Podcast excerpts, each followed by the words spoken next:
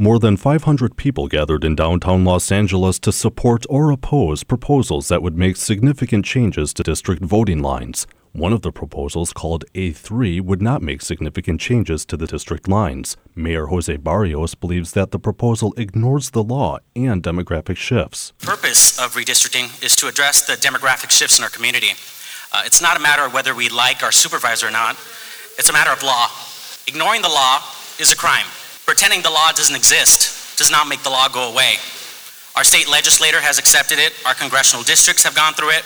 My question is why does the majority in the LA County Board of Supervisors choose to ignore what we have to do?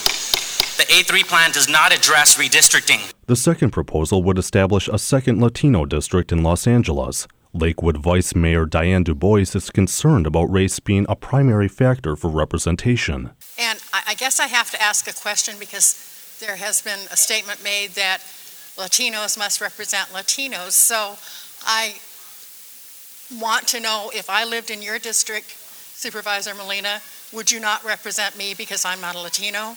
Um, that's what's implied. The Board of Supervisors is expected to reach a decision by Friday. Alex Norwick, Annenberg Radio News.